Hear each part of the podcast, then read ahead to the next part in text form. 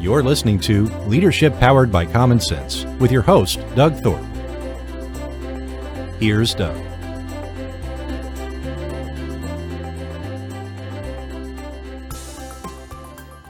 Well, greetings once again, everyone. This is Doug Thorpe, and you're listening to Leadership Powered by Common Sense. I'm excited about today's show because this uh, this episode is not going to be just about business learning and everything, but it's about a, a personal journey.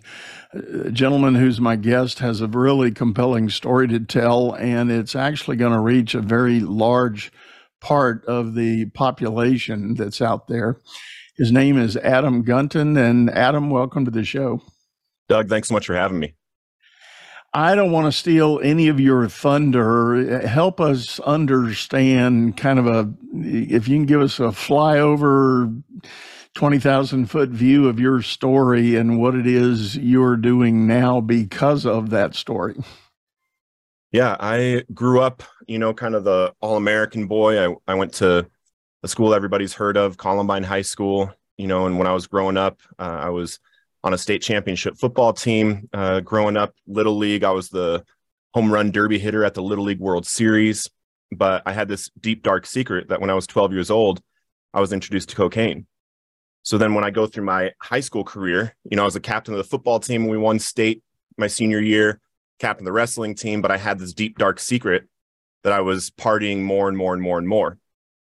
And then after a traumatic experience, my freshman year of college, I started to use drugs specifically to cope with life. They were no longer just a way to party and have fun, but they became my solution to the way that I felt, the way that I thought, being able to go out and get to know people or go out and feel okay in crowds, all that kind of stuff. And it progressed, you know, like a lot of the addiction stories do, all the way to, you know, using um, heroin, getting introduced to IV, and in on November 6, 2015, I was actually found unresponsive without breath or pulse by the police from an overdose.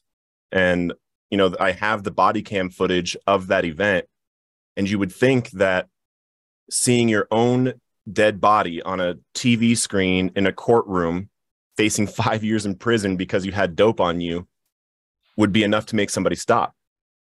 But I suffered for two more years and I found myself homeless I was 86 from a homeless shelter, so I was super homeless. And I was unable to stop using the very drugs that were taking everything from me. And it got to a point where I I tried everything. I tried going to meetings, I tried, you know, getting to treatment, I tried church and Bible study and all this stuff and I I could not get clean.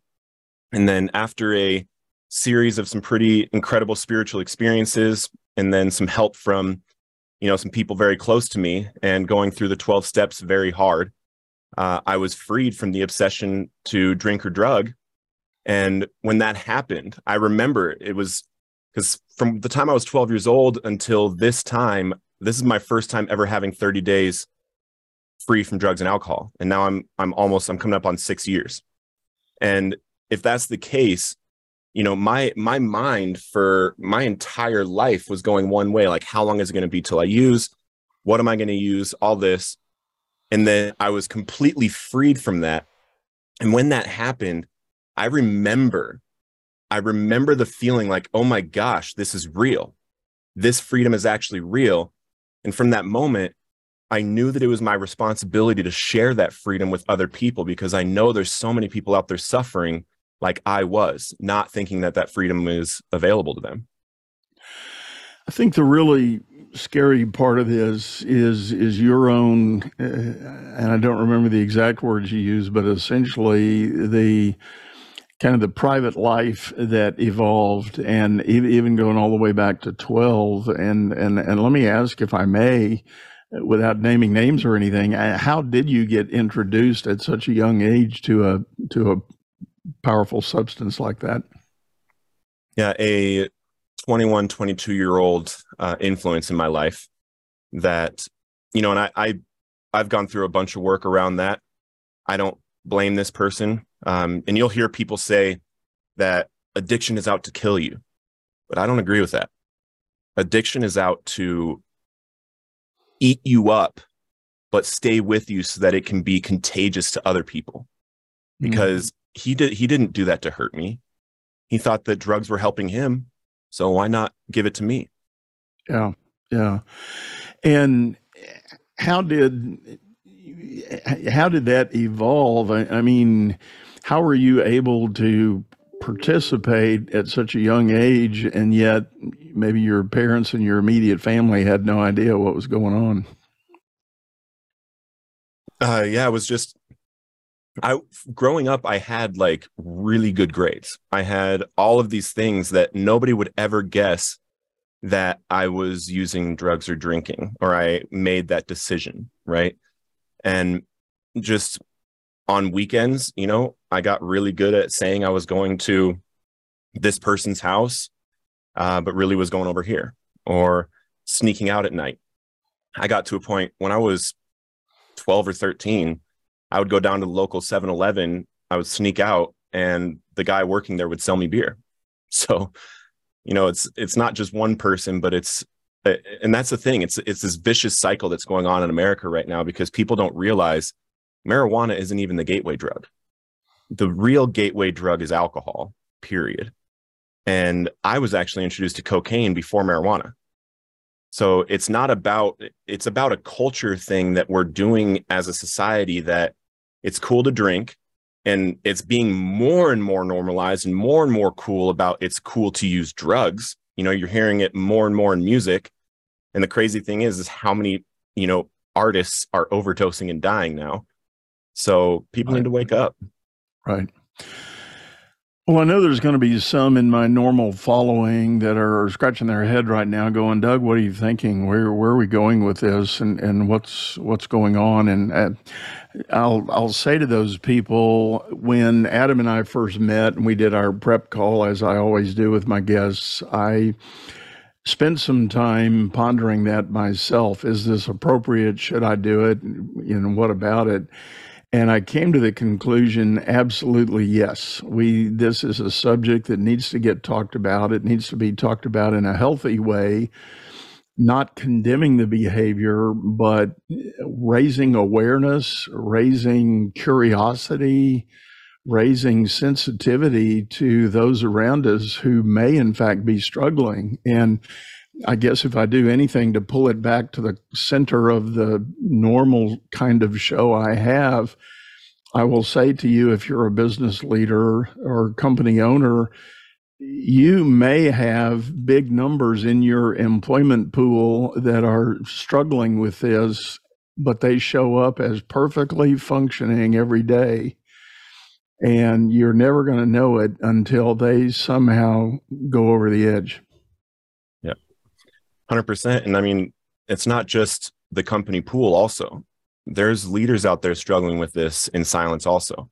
True. I went to a, uh, I went to a mastermind here in Columbia, and what we what we did, we rented this uh, this huge mansion, you know, on this hilltop, and uh, 50 of us got together before, and five of us spoke. I was one of the speakers, and you know I'm, i speak about writing a book and the power of that and branding and how how sharing your story can build your audience and you can influence people with your story and how powerful that is. You know i'm speaking to business leaders. And then after the mastermind there's this huge party that happens. There's four or five hundred people there. There's you know girls walking around with trays of cocaine and stuff. And it's it is it just is what it is. I'm i'm, I'm okay with being around that. But what you wouldn't guess is that during that night three of the people that were at that mastermind pulled me to the side in private and asked me what to do. One of them could not eat breakfast without drinking a fifth of whiskey. And it's not, it's, it's become something now where, you know, even business leaders, 47% of American adults have someone in their life right now that they're connected to and love that is struggling with substance use disorder right now, not in recovery. And if that's the case, I want to tell you that that there is hope and there's resources out there like crazy amounts of resources now. And the biggest thing that people that are struggling need is a message that reaches them to let them know like hey, it's not going in a good direction. Like it's it's going to get worse Uh, if you're feeling like you have to drink or you have to use drugs or you have to do this in order to live, it progresses from where you're at now. People don't normally think I have to have a drink at the end of the day. I have to. He, that's not a normal thing. And you know, if you if you're out there, it's it's worth it. There's all the studies show that alcohol does nothing for you. Nothing. Well, yeah, yeah. I mean, if anything, the prevailing studies prove the the dulling of the brain and the dulling of the cognitive senses and the ability to act and react and all of that. So none of it's good. none of it yeah. is performance enhancing. Right. Exactly. Right. And something so, something ahead. with with leadership also because I know this is kind of what um obviously what this podcast is about and something that I want to make clear is that I talk about addiction on every podcast that I go to, but I also live in a way where this is my specific group of people that I am out to lead and I am out to help with what they're doing. And every every leader should have that that group of people that they're focused on, right? I mean that there's there's a specific niche of people that you're focused on. But there's also a bunch of characteristics that each of us have or each of us should be growing towards in order to lead our groups better and better right? There's not a whole lot of people that are in recovery waking up at four o'clock in the morning hopping in 34 degree water for 10 10 to 12 minutes and then hopping into the gym and then coming back and doing all of the like my list of six priorities and that kind of stuff because that's what we're supposed to do. And something a, a mentor of mine told me a few months ago is that us leaders, our integrity, the way that we operate actually is contagious into our organization. And the people that we lead will never have access to the actual level of integrity that we're able to operate at. If we're leading, you know, 100, 500, 1,000 people, we have to do what we say. We have to be doing these things behind closed doors because there's there's something to it. There's something to us operating at our, at our peak that causes people just to subconsciously operate at their peak that we're leading. And right. after a mentor told me that, I actually witnessed that in my own organization and witnessed the opposite in a negative way in someone else's organization. It was really interesting. Right. Right. Yeah, a lot of the writing and, and teaching that's been done about leadership, and I forget who said it first, but they talk about the term, the thoughts of character and integrity as a leader being really judged by what you do when nobody else is watching. Hundred percent. And it, it's not about the show you put on, or, or it's not about the persona you've developed that you can go out in public with or go to a team meeting but it's those choices you make totally in private and are, are those living up to a standard that you expect of yourself and it's that kind of living a double life that is is so damaging to the the overall performance of an organization and and it's you know it is where leaders fail i'm, yeah. I'm not going to lie you know becoming a leader or stepping up and agreeing that you're going to show up as the leader for something. And I, I, talk about this a lot that being a leader is not just about the title on your door, on your website or your business card. It, it, it's about how you show up in the world around you. You can be a leader at home. You can be a leader in your community. You can be a leader at work, even if you don't have the title. You can become a person of influence that others count on Mm. So and it, uh, uh, you know, I I talk about it frequently. I, I challenge people to pay attention that we need leaders in the world around us, people that truly want to take on and step up and and be the the person to run a project or run an effort or run a campaign and I don't mean political campaign I mean you know some cause out in the in the community and you do those things that create a greater good for all of us and yeah. we need people like that but back to the point if you are a person that is struggling with addiction of any kind, and I, I guess I'm going to go ahead and throw another log on the fire. It, it doesn't have to be substance addiction. There are behavioral addictions, sex and food, and many other things that people get pulled down with, taken away from the potential they've really got. They're they're yeah. you know divinely given potential. Yeah. So Adam, if I if I might, how, how did you finally make the turn? What was it? A person? Was it an event? Was it a thing? Was it, or is it a collection of all of the above? Well, um, I met Jesus face to face at International House of Pancakes, and I haven't used drugs since. Uh, I was there with my with my best friend. I was five days clean at the time, and um, I got a text message on my phone. It was from my dope dealer. He was like, Hey, I just got some new stuff. Uh, I'll give you free 20 to try out. And like when I read that, I felt something go in through the top of my head, all the way through my body. My toes were tingling, my fingers were tingling. And then I lost my peripheral vision. All I could see was the was the phone, and my thumbs just started texting back. And it was like it was like King James. It was like, "Ye shall not text me again. Thou hast texted me for the last time." It was going crazy. and then uh, at the end, um, when I finished the text, I feel this thing like leave me. I was like, what the heck? And I read the phone. I show it to Brandon. I was like, dude, that was not me. That was not me. He was like, okay. I push send. I close the phone and I'm putting it in my pocket. And I'm like, dude, I don't know what that was. And I look back up and Jesus is sitting across from me. And the entire restaurant had completely disappeared. All I could see was his face. There was this bright glow coming from behind him. He was smiling at me. I immediately knew what was happening, immediately knew who it was, and I fell with my face to the table, my hand up. I said, Thank you, God, thank you, God, thank you, God. Came back up and he was gone.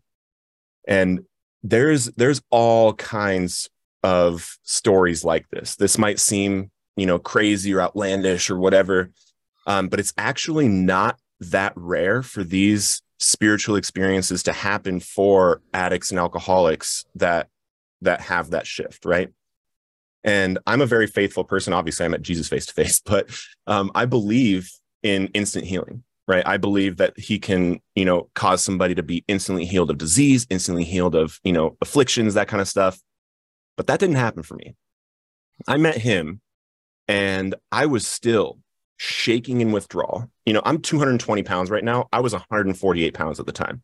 I'm like skin and bone, nearly dead waking up shaking in withdrawals, like craving, needing it so bad.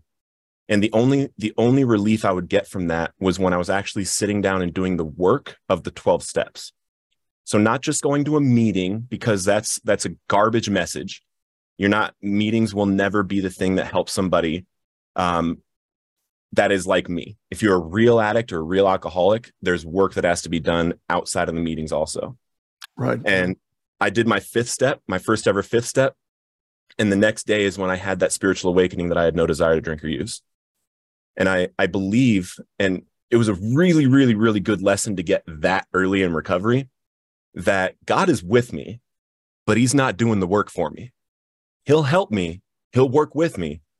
And that's, that's what I've witnessed so much in my recovery also. Like the more, the more disciplined I am, the more action I take towards the vision that I have, the, the more the more action I take towards the dream, right? Um, the more I watch him show up in like a really, really cool way. Cause there's there's only so much we can do as leaders also. And anybody, you know, whether you um, are Christian or whether you watch, you know, the the power of synchronicity and that kind of stuff and the the focus of the mind, whatever it is that you believe in, there's nobody doing big things here that doesn't believe in something else is going on. Like there's something else going on outside of me, or I'm working with something much bigger than myself. Right. And I get to watch that the harder that I work. And I become smaller and smaller the more I learn and the more I work. Yeah.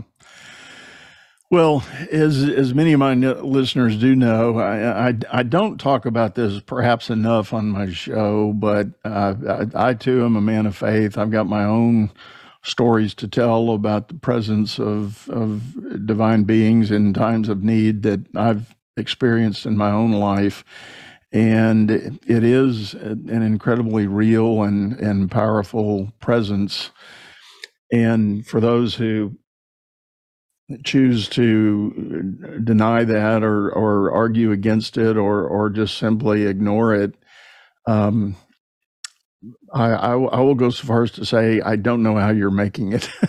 right. I, I will I'll just put it that way and leave it there. And if you know if that causes me to get letters, so be it. Uh, I'm, I'm happy to do it. But, I'm gonna write you a letter. Yeah, it's gonna be a thank you letter. um, it uh, and I know.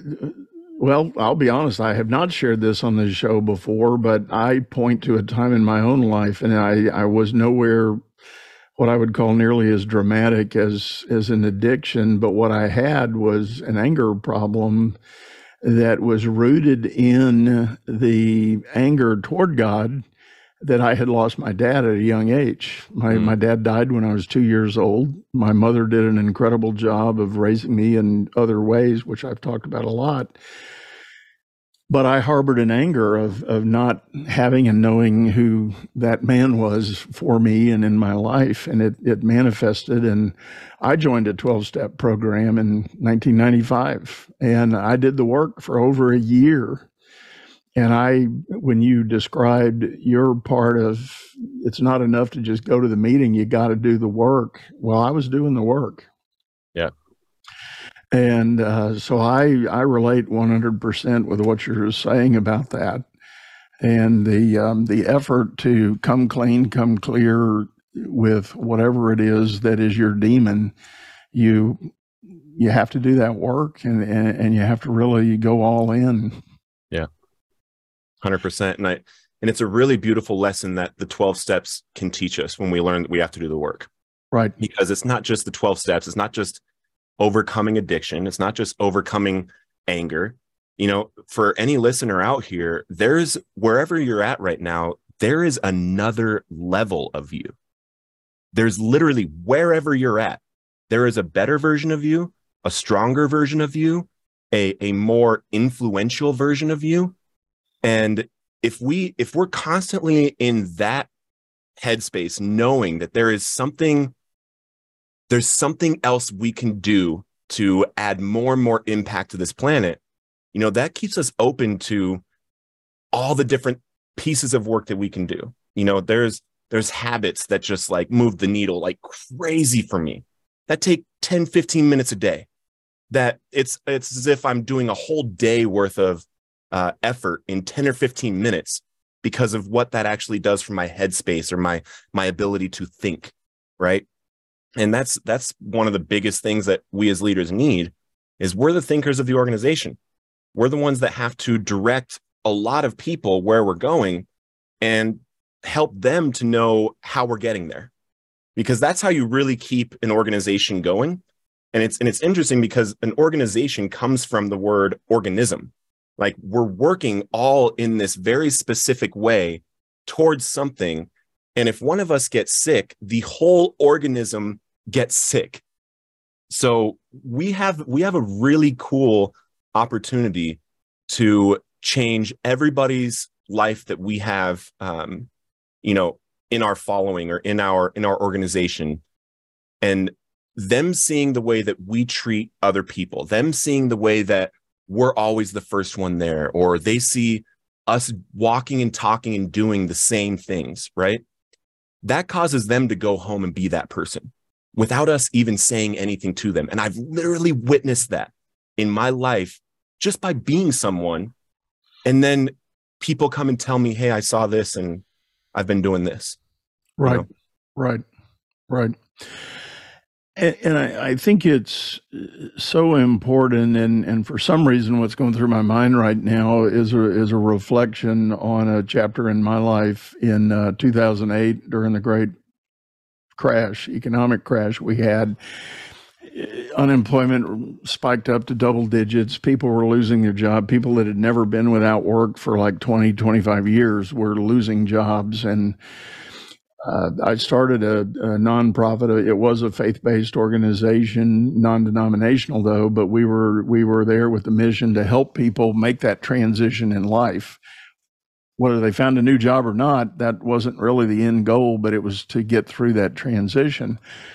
And what I quickly learned when we opened the doors and started ministering to people, it was that whole loss of identity that was wrapped in the job. And that was such a compelling argument. And I stood back and said, oh man, this this programming we have in modern culture about you know go get a job have have your work define who you are and and shape what you are is is just wrong i mean it's just all upside down so one of the biggest things we did was help guide people through a journey to redefine who they believed they were.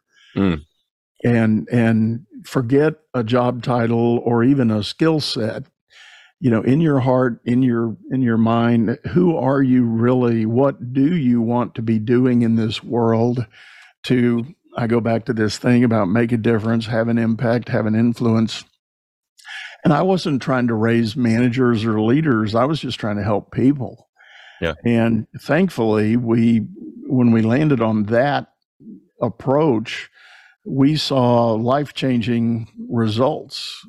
I mean, as far as the work goes, people were redefining themselves and then standing up and teeing up a, a, a, job search and a resume and an interview to go 180 degrees away from where they had been because what they had evolved into doing in their work was not them. It, it mm. wasn't that better level of themselves that you talk about they had just gotten on the treadmill and kind of gotten ground down like a like a stone will get ground down if you put it in one of those rock tumblers all the rough edges will get knocked off and it'll all get smooth but it won't necessarily be pretty you know yeah and yeah. um seeing people and and having the good blessing of helping people on that journey to, to find that new sense of purpose was a was a very powerful experience. Yeah, and that's that's what I've found to be the most rewarding piece of life for me. Um, I remember the first time. So there, there's two things that are that are very, you know, similar for me. Um, one of them, I remember the first time I spoke in a treatment center and shared my story. At the very end of it, I just got this sense that God wanted me to do an altar call. I didn't, I had never done an altar call. I have no idea what an altar call even is at that moment. But I had everybody kind of, you know, close their eyes, bow your head. And like, if you, if you are, and these are people that are in their first 30 days of recovery, you know, that are, that are trying to get a spiritual life. And, and uh, I asked them, you know, if you want to give your life to Jesus, just put your hand up, you know, and 90% of the people in there raised their hand and i was like oh my gosh what do i what do i do now? Do I do you know? now? yeah. What do i do now? Yeah but i but it was led you know and i and i felt it and i and i did this prayer with them and everything but that moment right there was so incredibly rewarding that had nothing of this planet to give me. You know like i wasn't going to get paid for it none of that. And then the other the other thing that matches it is when somebody comes to me that is suffering an addiction. Like I can tell if someone is, you know, if they have an issue that they need to fix, if they have a habit that they need to break. And then there's someone that is like just addicted, just hurting really bad, you know? And it, it's great to help everybody. But when someone is like I was, and then I watch what happened to me happen to them right in front of my eyes. And I'm getting chills right now. Like there, there just isn't something on the planet more rewarding, more rewarding than that. And that's what I tell people, you know, it doesn't have to be addiction that you overcame. You know, there's, there's people that went through a divorce and they suffered for five, six, seven, eight, nine, ten years before they were able to like even open back up, you know? And maybe they learned something in that 10th year that they wish they would have known in their first year. Right. They should be talking to people that are going through a divorce right now and helping them. Maybe, maybe, you know, somebody that's a business owner has has lost everything and been bankrupt, you know, and and just, you know, in debt, all of that.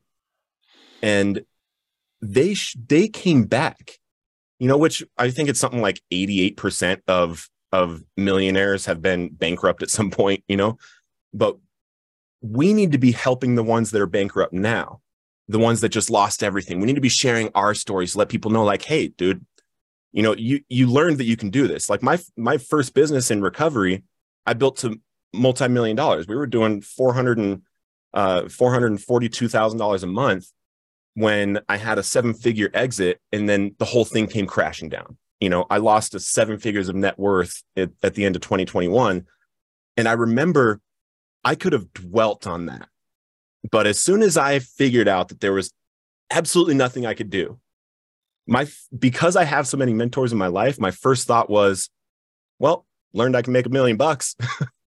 you know, at least I know I can do it. Right. So exactly. Then I started reading all these other stories of people that went bankrupt. Right. You know, and then came back. So we got to be sharing our stories and helping the people out there that are going through the things that that we've been through. Yeah. Well, not to minimize it or, or, or, trivialize it, but you know the old song in the Broadway play, "The sun will come up tomorrow." Mm-hmm. Uh, you know there there is a new day. So okay, you blew today. Guess what? There is a tomorrow. If if you if you hang with it and make be there when tomorrow comes, that's that's the that's the first step. Amen. right, right. Um, well, we'll talk about the specifically the work you're doing now. What what kind of an organization or what kind of platform are you working from now? Yeah, it's called Recovered on Purpose. And you know, while I was while I was working with that other company and I kind of had it operating to where it didn't need much of my time, um, I was going out to conferences and I was getting you know leadership development and doing all these kinds of stuff. And uh, on my two years clean and sober, I published my book from chains to saved. And it's my story, my testimony. And it became a number one bestseller. And it, you know, it was number one bestseller on Amazon for four months in a row. I outsold the big book of Alcoholics Anonymous for a month. And because it was going out everywhere, I started getting messages and emails from people that had read my book, people that, you know, had gotten my book in jail. And they have these like ways that you can email out of jail now, which is really cool. And you know, my book was helping people. My story was helping people. I was like, oh my gosh, wow. Okay. So then I start like helping people on social media, you know, using my messenger to help people find recovery and plug them in with resources and different things like that. And then I was at this conference on December 5th of 2019. So exactly 30 days after I published my book. And a man came up to me I'd never met before with a copy of my book. He walked up to me, handed it to me, and he said, Bro, your book changed my life. I have three weeks clean. Will you sign it for me? And when i when i just i just recognized how powerful our stories are. So i started coaching and training other people in recovery how to write and publish books. The first student brittany priestley published hers in april of 2020 mommy drunkest. And the da the district attorney that prosecuted her four times in her addiction bought a big box of her books he now gives out to women that he's prosecuting that are in the same situation she was in that's the power of storytelling. So, and it, and it kept evolving and kept evolving. We've published a whole bunch of books um, now, and it evolved into having a, a, you know, I have a pretty large social media presence. We've, we've had months where we've reached, you know, over 50 million people in a month organically with videos and posts and things like that. And the, the premise of it is I teach other people in recovery how to share their stories powerfully in a way that reaches people out there suffering and gives them a place to come to. You know, because so many people out there are suffering without knowing where they can go, without knowing who to message or who to email. And we put out all this content so that people out there see it and then they message us for help. And right now, uh, we are almost done with our comprehensive 50 state resource guide for addicts and alcoholics that do not have private insurance or money. Because that was like me. And a huge percentage of people out there suffering don't have the ability to even go to treatment until they get Medicaid and they get plugged into the places. And then we have a whole resource team to where we will take them from, you know, reaching out for help all the way to getting them into detox to treatment to plugged into 12 step fellowships, all of that. And then they can come into the recovery speaker course. They can start getting attached to purpose and how to share their story of overcoming addiction and and get out there and share their story to help other people and start plugging them into resources and it's it's building a community that's back on fire about recovery because i think that's what us in recovery are missing so much right now is the fire that it originally started with mm-hmm. because before 1934 the medical community was trying everything to help al- alcoholics and addicts, and it just wasn't working. You know, they locked us up. There was even a time period where some of us were castrated because they didn't think we should continue making kids. We were we were locked up in straitjackets in a room in order to not drink or drug. That's how that's how bad it was. And then these two guys, Bill uh, Bill Wilson and Dr. Bob, you know, they met. Bill shared his story with Dr. Bob. They end up getting sober together. They go out and they start helping people. And then when that starts ballooning, they're having a 50 to 75% success rate because the whole thing is about them helping other alcoholics. That's their whole message is we have to go out and help other alcoholics. Like in our first week, we're going out and helping people. And what we've what we've done now in the recovery community is we've gone back to focusing on the medical community and what they can do, like the treatment and stuff like that. And there's there's a place for it, but once you're in recovery, once you've found recovery, the way that you keep recovery is you go out and help others find recovery. Right. You cannot keep what you don't give away. And we've lost that message. So that's what we do at Recovered on Purpose. Right. And there's so much power in that for for anyone who is struggling, the the ability to reach out and there's well, I'm going to say it this way in my in my own life experience, whatever darkness you think you've got in your life right now, I promise you there's always somebody that's one step down on the ladder even worse off than you are. Mm.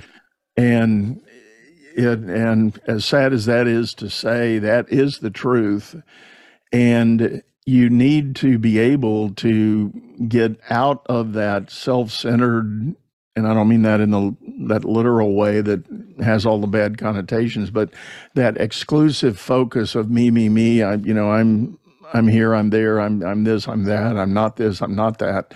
But as you start giving to others, giving your time, your support, your encouragement, then all of a sudden, all that that veil gets lifted, and that darkness starts to become a whole lot more light and things don't look as bad as they were yesterday. Amen. Amen. And that's kind of the whole point is that when we're when we're doing it for free and for fun, right? We we get that reward that I was talking about from that treatment center. You know, it's it's really different. I was just talking to somebody about this today. You know, she's got 30 years in recovery and she wants to build a coaching business and do these kinds of things to start making money, which is fine. But you have to do it in a way where you're doing something different than the altruistic stuff. And if you're making money in recovery, you have to have the for free and for fun over here also, which is the solution. And that's something that a mentor of mine told me. He, he's got, you know, 33 years in recovery. He's this big, you know, conference speaker and stuff. And him and I, it was his message that actually got me to do the steps. And I heard him on a YouTube video, uh, uh, speaker tape and he told me this a few months ago because I've got some big things going on with Recovered on Purpose. Some corporations are are funding us, and we're about to do some big press releases and stuff like that. And I and I was telling him, I was like, man, you know, I I have to I have to do this right and for good. Like I, if I fall, you know, the whole organization falls. If I was to, you know, relapse and go start using dope, right? And I don't think about that, like I don't worry about it but at the same time, I have to be very aware of this lurking disease that's in me and do whatever I have to do to make sure that that doesn't happen. As I'm on the phone with him, he's like, you know, because I've listened to a speaker tape every single day of my recovery. Almost six years now, every single day I listen to a message that's powerful, you know? And he tells me, you know, a lot of those speaker tapes you listen to, those guys are dead or drunk. A lot of them. And I was like, I was like, how? What do you mean? He's like, well, a lot of them just get this big head that they are, you know, they are this guy that everybody should look at. Right. And they stop sponsoring people. And he told me, you always, always, always have to keep at least two people that you're working with for free and for fun. You are helping them with nothing else. You're giving them time. And when I sponsor somebody, like I've, I've sponsored uh, four people down here in Medellin, Colombia, and three of them ended up being girls because that's the only people I could find that needed help.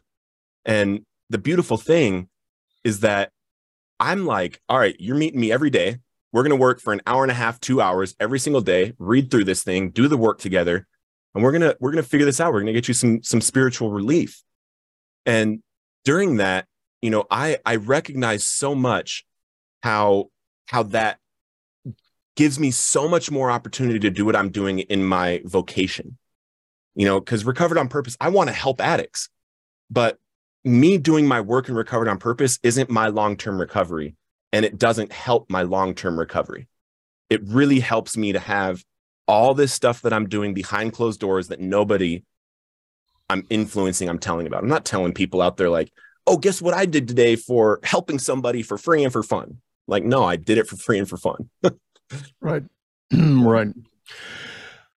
Well, Adam, I think this is very powerful. And I want to, for what it's worth, I want to share a story. Uh, right about 20 minutes before we were supposed to go live for this recording, I had a little bit of darkness overcome me, and and and I I looked at your profile again, and I I meditated a little bit on it, and I had this kind of dark voice say, "You don't want to do this show, show Doug. This doesn't fit in your your stick. This is not going to work. Uh, you you you just need to, you know." call Adam, let him know, and say thanks, but no thanks, and all that. And I, I sat back and I said, "Who are you, and what are you talking about?" Mm. and I said, uh, "I'm no, we're going to do this. This is important. I think it is." Critically important. And now that I've heard your story and we've had the discussion we've had, I'm incredibly thankful that I stood firm and said, no, we're going to do this. Amen. And I'm I'm in 100% belief that that means that there was there's somebody listening to this and someone that is that has listened to this where their life is going to shift because those things don't show up and try to stop us unless something real was supposed to happen. Right. And I'm getting I'm getting chills. That's yeah. That's it. yeah. Yeah. And and and and you know, uh, for those of you who share that faith, share that belief, and have had those same experiences, you know what I'm talking about. Just just because you have that epiphany moment, that that divine inspiration, or uh, Jesus at the IHOP, uh, that uh, that doesn't mean it's miraculously going to be a perfect, wonderful life the rest of the way. There's going to continue to be trials, continue to be struggles and it's your choice to stand firm and and do what you know to believe what you believe to be the right thing to do. Yeah. 100% well adam how can folks get a hold of you and your organization if they do uh, need some help and want some guidance yeah the best uh the best place to follow me is on facebook recovered on purpose and then if you want to pick up my book totally free you can get a digital and audio copy at recoveredonpurpose.org and if you need help, you can also send me a message on the website or on Facebook. And I, I'm I personally respond to everybody. So awesome. Love, awesome. love to talk to anybody. Well, love you, brother. It's been ple- pleasure to meet and talk and uh, get this message shared yet again. Yeah, I love you too, Doug. Thank you. Thanks for having me. All right. Well, folks, with that, we're going to put a close to this. And I, I, I do want to stress if, if you or someone you know is struggling, you need to reach out. There, there are opportunities, there are helps. I am somewhat compelled to say I am not a medical health professional. Nothing I've said today should be taken that way. If you need help, find help. And Adam has described a great platform that he is developing and continuing to grow that can get you started and get you on that journey. So please, please take advantage of it. With that, I'm going to sign off, say goodbye, and thank you for listening in. You've been listening to Leadership Powered by Common Sense, hosted by Doug Thorpe. If you would like to know more about the coaching and advisory services he provides, visit dougthorpe.com.